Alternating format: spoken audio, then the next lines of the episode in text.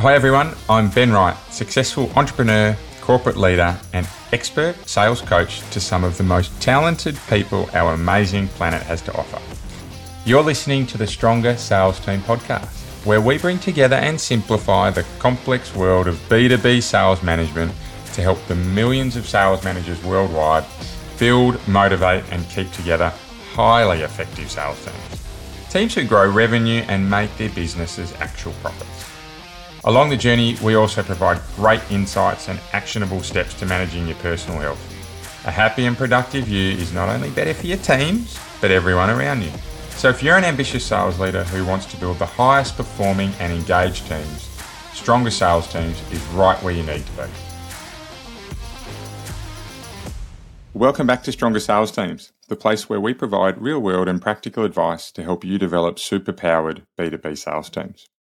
So today's episode is by request. It's the first time I have put a by request episode up, so I'm hoping that everyone enjoys it. And it's come from three or four requests now that I've had from sales leaders, both from Australia and across in the US. And it's all about what is my coaching model? So, what's the go to coaching model that I use for the people that I coach. I actually have quite a pool now of individuals, um, individuals both from a leadership, their own personal leadership point of view, but a business organization point of view, who I coach now. So they've asked me, what's my go to model? And I'm more than happy to share it because I think having a good coaching model is really important. But I also think there's only a handful out there that most people will traditionally choose. And for me, there's some really clear requirements, if you like, that I had when picking the model that I'm going to use. So, such a great question. There isn't one answer, and I definitely don't profess to have the only coaching model or the perfect model out there, but it's one that works really well for me, and I'm going to go through and explain that now. As a sneak peek, for next week, I'm actually having the tables turned on me. I'm being interviewed for this podcast about what my go to priorities and methodologies and models were when I ran my previous business. I think it's another great topic to be able to put me on the other side. So that will actually flow on from this. So there'll be two quite nice uh, topics that'll go one after the other. But for today, for just now, I'm going to focus on an individual podcast where I talk about my coaching model and how it works. Okay, so what's important in a coaching model to me? There's some really, really clear things. And most people who know me know that I like practical, real world, simple things we can execute far more than a perfect model. I will far sooner take something that isn't quite perfect or gets 80 to 90% of the job done than something that's perfect but difficult to roll out. So simplicity, practicality, real world chunky type of projects or type of models for me work perfectly. So when I'm looking for a coaching model, I'm looking for simplicity. So I need to be able to roll it out well and others need to be able to understand it. If others can't understand it, then really the model isn't going to work. It needs to be proven. So I need to have seen others have used it previously. It needs to be practical, one that I can roll out immediately, compact enough to have action items that come out at the end and can be repeated back to me so that I really understand exactly what the outcome from the coaching session is and relatable, right? If people don't like it, if people find it too difficult, then gone, right? Too hard to use. So for me, this model we're talking about today, this is in preference to coaching styles, right? Where we have pace setting, we have inclusive styles, autocratic styles, right? Which are a great podcast topic on their own. But today we're talking about my coaching model rather than coaching style. And again, if by request someone would like to hear, or plenty of you would like to hear about coaching styles, no problem. More than happy to get into them. Okay, so my model that I use today, and I'm, I'm going to thank John Whitmore. So, John Whitmore invented the GROW model. I'm guessing that a good part of the people on this call have heard about the GROW model. I'm going to take a second stab that says the majority of people won't have used a coaching model formally with their teams or even informally. So I'm hopeful that whilst it's a very simple and common model, you'll be able to hear today in the next 20 minutes or so exactly how we go about making a grow model, a coaching model work really easily, right? So then we have that in our toolkit of things that we can roll out. So, John Whitmore, this model was actually created back in the 1970s, and he was really seen as a pioneer of the executive coaching industry. It's amazing, right? What are we, 1970s? We're 50 years later, and that model still holds, right? So, before that, John was a racing car driver. He did a 24 hour of Le Mans race. He used to roll around in Volkswagens and he did some cool stuff with racing, right? But he's really well known for his executive coaching. But I love, again, that 50 years later, we've seen that despite significant changes in the business world, that human behavior is actually reasonably similar, right? So a model from back then can still hold as really relevant today. If you want to read a book on this, and, and everyone again who knows me knows I don't do a lot of reading. I tend to take more of my learning from podcasts, from online publications, from trusted sources, from smaller snippets rather than big single junky books, but this one I certainly have read a book on, and it's called Coaching by Performance. And I can thank my coach over the past, Josie Thompson, for someone that's really helped open my eyes up to having a formal coaching model because I think it's really added another string, another level of diversity to how I can work with people. So if you'd like to go and get that book, it's called Coaching for Performance by John Whitmore. Okay, so the GROW model. Let me quickly talk about what the G, R, O, and W stand for.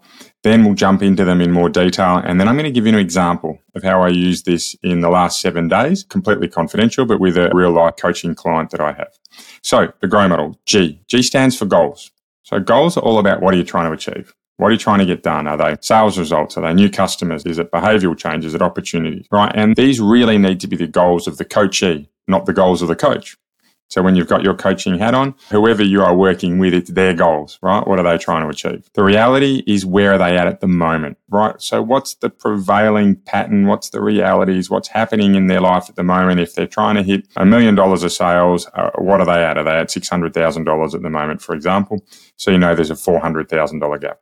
Options. So O, G for goals, R for reality, O for options. Options is all about what's available right? What can they do about it? What are the easy options? What are the alternative options? What are the strategies, right? This one really comes down to a brainstorming piece, and I'll talk about how we can do that to get the most out of that brainstorming.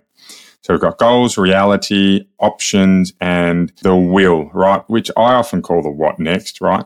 What will you do next? What is it? Who's going to do it? When are they going to do it by? Right? This is actually the steps that you get to after you've brainstormed the options, right, about how you're going to get there. So I'll say it again the goals, what do you want to achieve? The reality, where are you at now? The options, what are the different alternatives you have available to you? And will, what will you do? What are you actually going to do from those options to make it happen? So there's two real key parts about this grow model, right? The first one and of course, that's outside actually running the process. But the first key part outside of this is awareness, and the second is responsibility. And John Whitmore talks about this in detail in his book. But the aim with the Grow model is to ensure that we have a coachee or someone that's on the other side that is aware of their situation. Whilst your goal could be to get to a million dollars of sales in the next 12 months, but the reality is you're at zero dollars, you might argue that the awareness of that situation isn't quite right because that's a big jump. Right. That said, depends on your industry. You might be able to get there really easily, and I've seen plenty of people do it. Right. But making sure people are aware of this situation, aware of what's possible and the realities around them. The second one is responsibility, right? And this one's definitely worth considering as you're writing your notes around the GROW model. And that's that people have a responsibility and an accountability to be achieving these results. So when we're working through this GROW model, we first, before we get into anything, really want to be understanding that our coach or our person on the other side has a general awareness around what's happening in their world and their lives, right? So their goals are relevant and realistic. And at the same time, that there's a level of responsibility and accountability that they have to be wanting to hit these goals. Because without an awareness, without a level of responsibility and accountability, this generally won't work. Right. So it's a really good byproduct of the grow model is that we have an aware and an accountable person that we're working with. Okay, so and DM me if you'd like to know more about that. There is a little bit to the grow model, but for me, I actually picked it because it's probably the simplest for me to execute repeatedly, right? Remembering the word grow goal, reality, options, what are you going to do next, right? That's really easy to remember. And I find it quite practical to get out there and be able to work with people, you know, regularly on it. Okay. So let's deep dive into what each of these areas are. So let's first of all have a look at goal, right? And often goal will actually come after reality. I should say that as we're getting into it, that sometimes the reality will drive our goal. At other times, the goal will be one that is completely irrelevant around the reality of the situation we are now but still with an element of awareness in terms of what we need to achieve. So when we're looking at goals, it's all about setting end goals. It's all about where people want to get to, where the coachee needs to head, and what they want to see happen.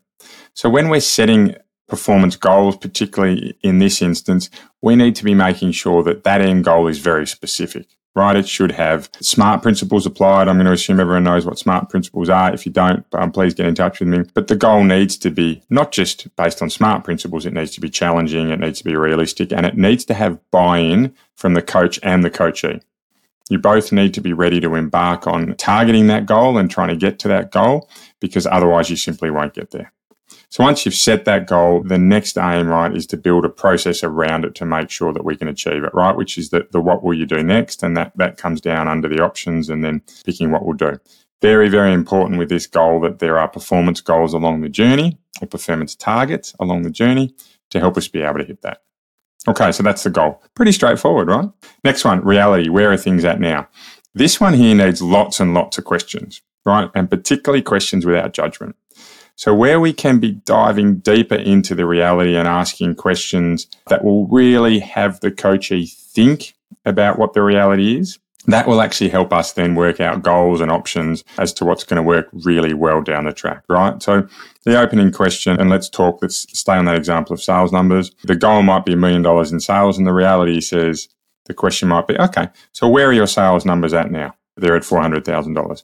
Fantastic. And what's the baseline that's come behind this $400,000? It's actually one big sale that I got. Fantastic. And was that sale one that you worked over a long period of time from? Did it come from your network? Is it one that you really were lucky and you came across quite easily? Actually, you know what? It was from a friend and it was something I had working before I came to the business, right? Okay, so fantastic. So let's look at that. So what's your pipeline looking like at the moment? Well, I have about $200,000 in my pipeline. So what we're doing is we're digging deeper and deeper and deeper into these questions. And what we're finding is that whilst the gap there is 600,000, it's actually far more significant because it was a sale bought into the business, pipeline's low, right? And we're starting to uncover that gap between the reality and the goal is really significant. Right. So this is why it's really important with our questions during the reality stage that we're diving deeper so that we can truly uncover where we're at in the situation, right? But also doing it without judgment. So for each of those questions, there was no judgment around you haven't worked hard enough, no tone questioning what their strategies were. It was very much about trying to dig a little bit deeper into where they're at with their current reality. Okay, so we've worked out goals a million dollars of sales. Reality is we're sitting at $400,000, but really it's a lot smaller in the pipeline. So what are our options? Oh, what are we going to do to work together to try and determine what we can do next? For me, we really want to throw this over to the coachee straight away. So, hey, you're sitting at $400,000 in sales. We need to get to a million dollars. There's $200,000 in pipeline. What do we need to do next? Coach will talk about I need to meet more people. I need to quote more. I need to increase the size of my quotes. I need to close. I need to start learning more, right? And we let the coachee go through each of their examples that they have. And the aim is to let them go through all of theirs before we add any of our value. Sure, we can add influence. So when the coachee says, okay, I need to increase my pipeline, we can say, great, well, let's talk about how we go about increasing your pipeline. So it might be through meeting new people. It might be through going to past people that we've worked with. It might be asking for referrals. It might be using social media, right? So we can continue to encourage to flesh out the options. But the aim here really is to get a long list of possible options that we can look at to take us from our current reality through to our goal. Right. And by the end of this, we may be checking back on the goal quite regularly and saying, actually, you know what? That goal's not relevant. We maybe can't get there. And you reassess that goal so that we have a mini goal along the journey. Or the goal might remain as it is. But it's certainly okay to be moving your goal as you go through this process because we want to make sure that it's really relevant and achievable at the end. Okay, so once the coachee's gone through all of their options, right, and got to the bottom, that's the time for you to add yours. So it might be something along the lines of another way to generate new business. It might be some learnings. It might be something that they haven't thought of, but you are absolutely entitled to add your opinion in here. But I find for me, it's most effective when you can do so at the end once the coachee's done their thinking. Okay, so we've done the goal, the reality, and the options of what we can do. The next one here, and this is really important, right? This is where the rubber hits the road, is what are we going to do next? What will we implement individually and together? So what are we going to do? When's it going to get done by? Is it going to make us meet our goals by getting this done? What's going to get in the way? Who do we need help from? Who do we need to let know what we're doing? What other support do you need, right? All of these questions that really start to talk about how we're going to do it next. So a million dollar target for sales, $200,000 pipeline and $400,000 of existing sales, right? Let's say that coming out of that, the option is, do you know what? I need to get to 100 more people, quote 50 of them and close 20 of them and each of those 20 deals need to be an average of $50,000 each, right? So then we can look at that and say, right, you've got to get really busy getting out and meeting people. So who do we need to help? Well, perhaps it's the marketing team. Perhaps it's someone who's fantastic in social media in the business. When are we going to do it by? Right. Well, I've got to meet 100 people. I want to get to a million dollars in 12 months time. I've got an average cycle rate of six months to get all those deals closed. I've got to get out to those 100 people within the next four to six months. Fantastic. And then we can work back from that and say, I've got to get out and meet five people a week, right? So we work together to be very specific in what we want to do next. Right. And here the answer would be my goal, my W here is to get out and meet five people weekly for the next five months, which gets me up to my 100 people that I've met. That's that first part of what are we going to do next. It's very specific. It's got a time around it and it's measurable, right? We can look at that and say, great, five people a week. We can report on it and work together. So what you're going to do next really needs to make sure that it's coming from the options. And by the way, it's okay if a new option comes in, right? We're, we're working through what we're going to do next. And suddenly the coach says, actually, do you know what? I'm going to get some new business by going back to my old business because where I used to work is not a competitor. And I think we might be able to closely align and cooperate and work together. Right? Fantastic. We've got some new ideas coming, but we just make sure we put that into our options, into our O, and then bring that down into the W and what we're going to do next. So we've gone into a bit of depth there around really working the G, the R, the O and the W. And hopefully you can see there that it's actually really easy to get some good questions going and you can have some terrific ideas when you take this approach. For me, and I'll talk at the end about how we can make this work really effectively, but it's really important when you're doing this that you have an uninterrupted approach to it right? So you can actually talk through the process without phones ringing, without social media pinging, without people getting distracted, right? But it, generally, this type of process for most problems, about 15 minutes, 15 to 20 minutes, you should be able to work through it really well. Simple problem, you know, someone's getting in the way to get something done, five minutes. Really complex, you might strategize it out and maybe it's a half an hour to an hour type of commitment. But what I'd like to do is just give you an example, one that I did from last week. This one was bang on about 15 minutes. Uh, a really good example as well. I think one that leaders come across a lot. And for me, this leader was really open about wanting to work on it. So this leader, their goal was that they wanted the leaders of their business. So this person I was working with was the top of their business, the managing director of this business. He wanted the leaders of their business to be more enabled, right? To deliver more and lead the business, but be enabled and empowered to make the decisions themselves, right? So it was seven or eight people in the business unit. And the goal here is how do we get these seven or eight people working better to be empowered and enabled to deliver results? So the reality, this was a really easy reality. The leaders weren't empowered. And that was from a management point of view that this particular leader didn't think his team felt empowered. So they weren't delivering results and it was causing significant stress, not just amongst the team, but also amongst the leader. So we said, okay, goals and reality, they're lined up. They're pretty reasonable, right? They're not something that seemed too far apart, right? Team's not empowered, team's not enabled to make decisions. How do we get them there? So the options we went through, and this was very much a top line first approach of this was, okay, we could rehire. We could remove the team and rehire, right? That's very much a non-responsible type of decision, but it's certainly an option. No option's a bad option in this instance. We could train the current team to get up to standard right? We could remove some leaders and train other leaders. So it's a part clean out, part increase of training to the people. We could define the parameters around what the team need to do. So this one we really fleshed out around saying the teams to the individuals actually know what they need to do. Do we need to better define it for them and give them options as to how they can do it? We could use some different measurement or monitoring approaches for each leader, right? So we could customize slightly what each leader needed to be able to have them focus more on the empowerment and enablement needed to be able to make decisions we could help them improve their relationships with their teams, right? So what was thrown out was, well, perhaps the reason they're not delivering is because they're not managing their teams well enough so they don't have time to be able to do a lot of the strategic requirements that we're doing. So how can I as the leader help them have greater scope to do this by improving their relationships and their management styles with their teams? An option was an incentive program to be able to get them to have a reward from key outputs happening across an empowerment level. We spoke about the leader, the MD, about surveying his team and asking them what he could do better, right? Was he contributing? And no doubt, right? Leaders, we always contribute in these type of instances to be able to improve it. We could fly them into HQ to work together, right? And we went on and on and on. There was about another 10 examples here. Weekly meetings, individual one-to-ones, right? But it was a really good brainstorming session to talk about what we could do next. So what came out of it was this particular person was going to start to look at redoing PDs. He really felt that what the team was actually working on was no longer aligned with their PDs. So he needed to reset the expectations and work with teams so that they could all be clear on what needed to happen. There was then going to be a big focus on weekly team meetings and individual one to ones and using the business's project software to be able to manage it. So not only were we resetting expectations, but the leader was going to work much more closely with his leaders on this specific area. He was going to apply slightly different measurement approaches for each leader. And then really the other big one that came out of it was helping improve their relationships with their teams, right? So we had three key things come out of it. We set some dates around what was going to happen next. The idea was to test these three initiatives with one person within the team and see how they worked. A survey was going to go out to the team just to make sure we could see how the leader could help a little bit better. And that was an independent survey. And then there was a couple of other action points around, particularly time driven around meeting times and one to ones, and even an approach around praising really specifically improvements as they made little steps forward to be able to, to increase the empowerment and enablement of the team. Right. So this was a really good session. They all had action points. And then this week, my job is to start to follow these up and see how the test process with one of the leaders went.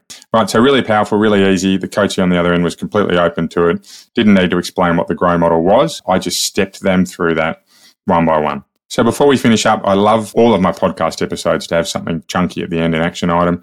As leaders, how can we roll the grow model into something that we do, right? How can we give it a try? Well, for me, it's all about practicing it, right? On small opportunities first. The best one I would try as a sales leader is workshopping a deal. Use the grow model for a single deal that's not working. If you're not a sales leader, use the grow model for a single minor initiative that you think you can improve. Make sure you're asking open ended questions, right? There's a very logical flow when you start to just ask one open ended and follow through. Very much in the wheelhouse of most salespeople. So if you can start by asking lots of questions, then the process generally tends to follow, right? Don't be too afraid if you provide options to give answers to the open ended questions just to help the conversation flow. But the really important part is avoid being vague and avoid judgment.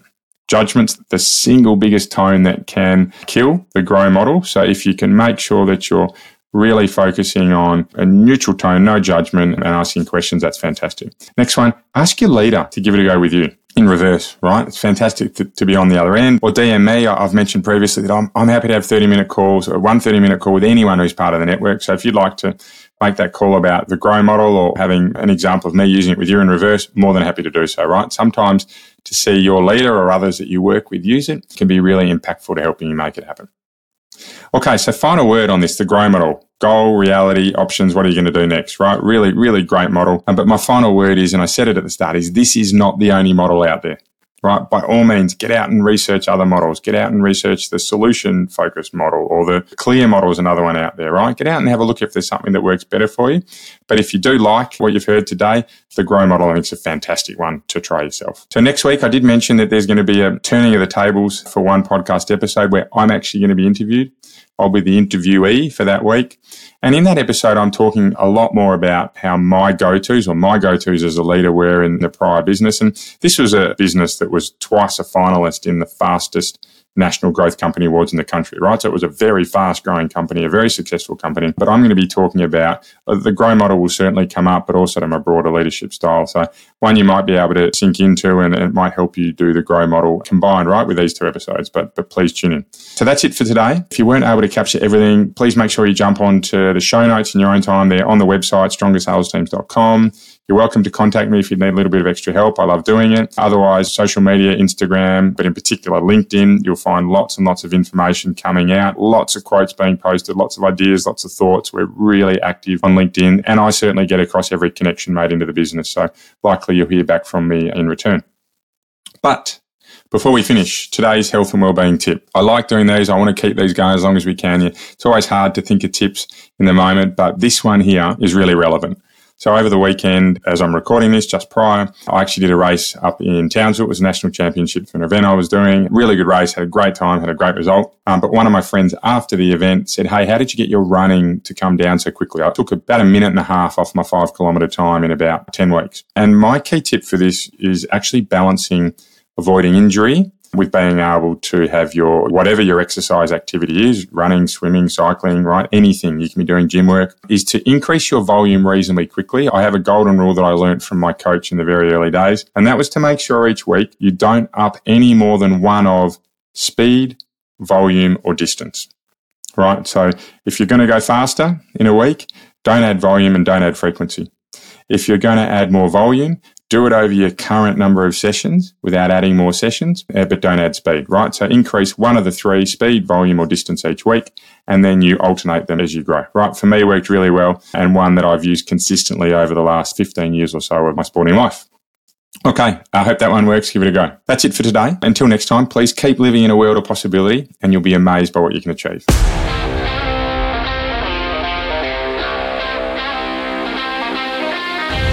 Want to be kept up to date with any of our free materials to help you build the best sales teams possible? Well, the easiest way you can do so is to follow us on your favourite social media channel. We're at Stronger Sales Teams on most of them, and if you DM us Stronger, we'll send you right back some great resources to help you build your superpowered sales team. If you'd like a little more help, please get in touch directly and book a free discovery call with me. I run a limited number of these sessions and they're free for my podcast listeners. I'd love to help you out. Until then, see you next week for another podcast of Stronger Sales Teams.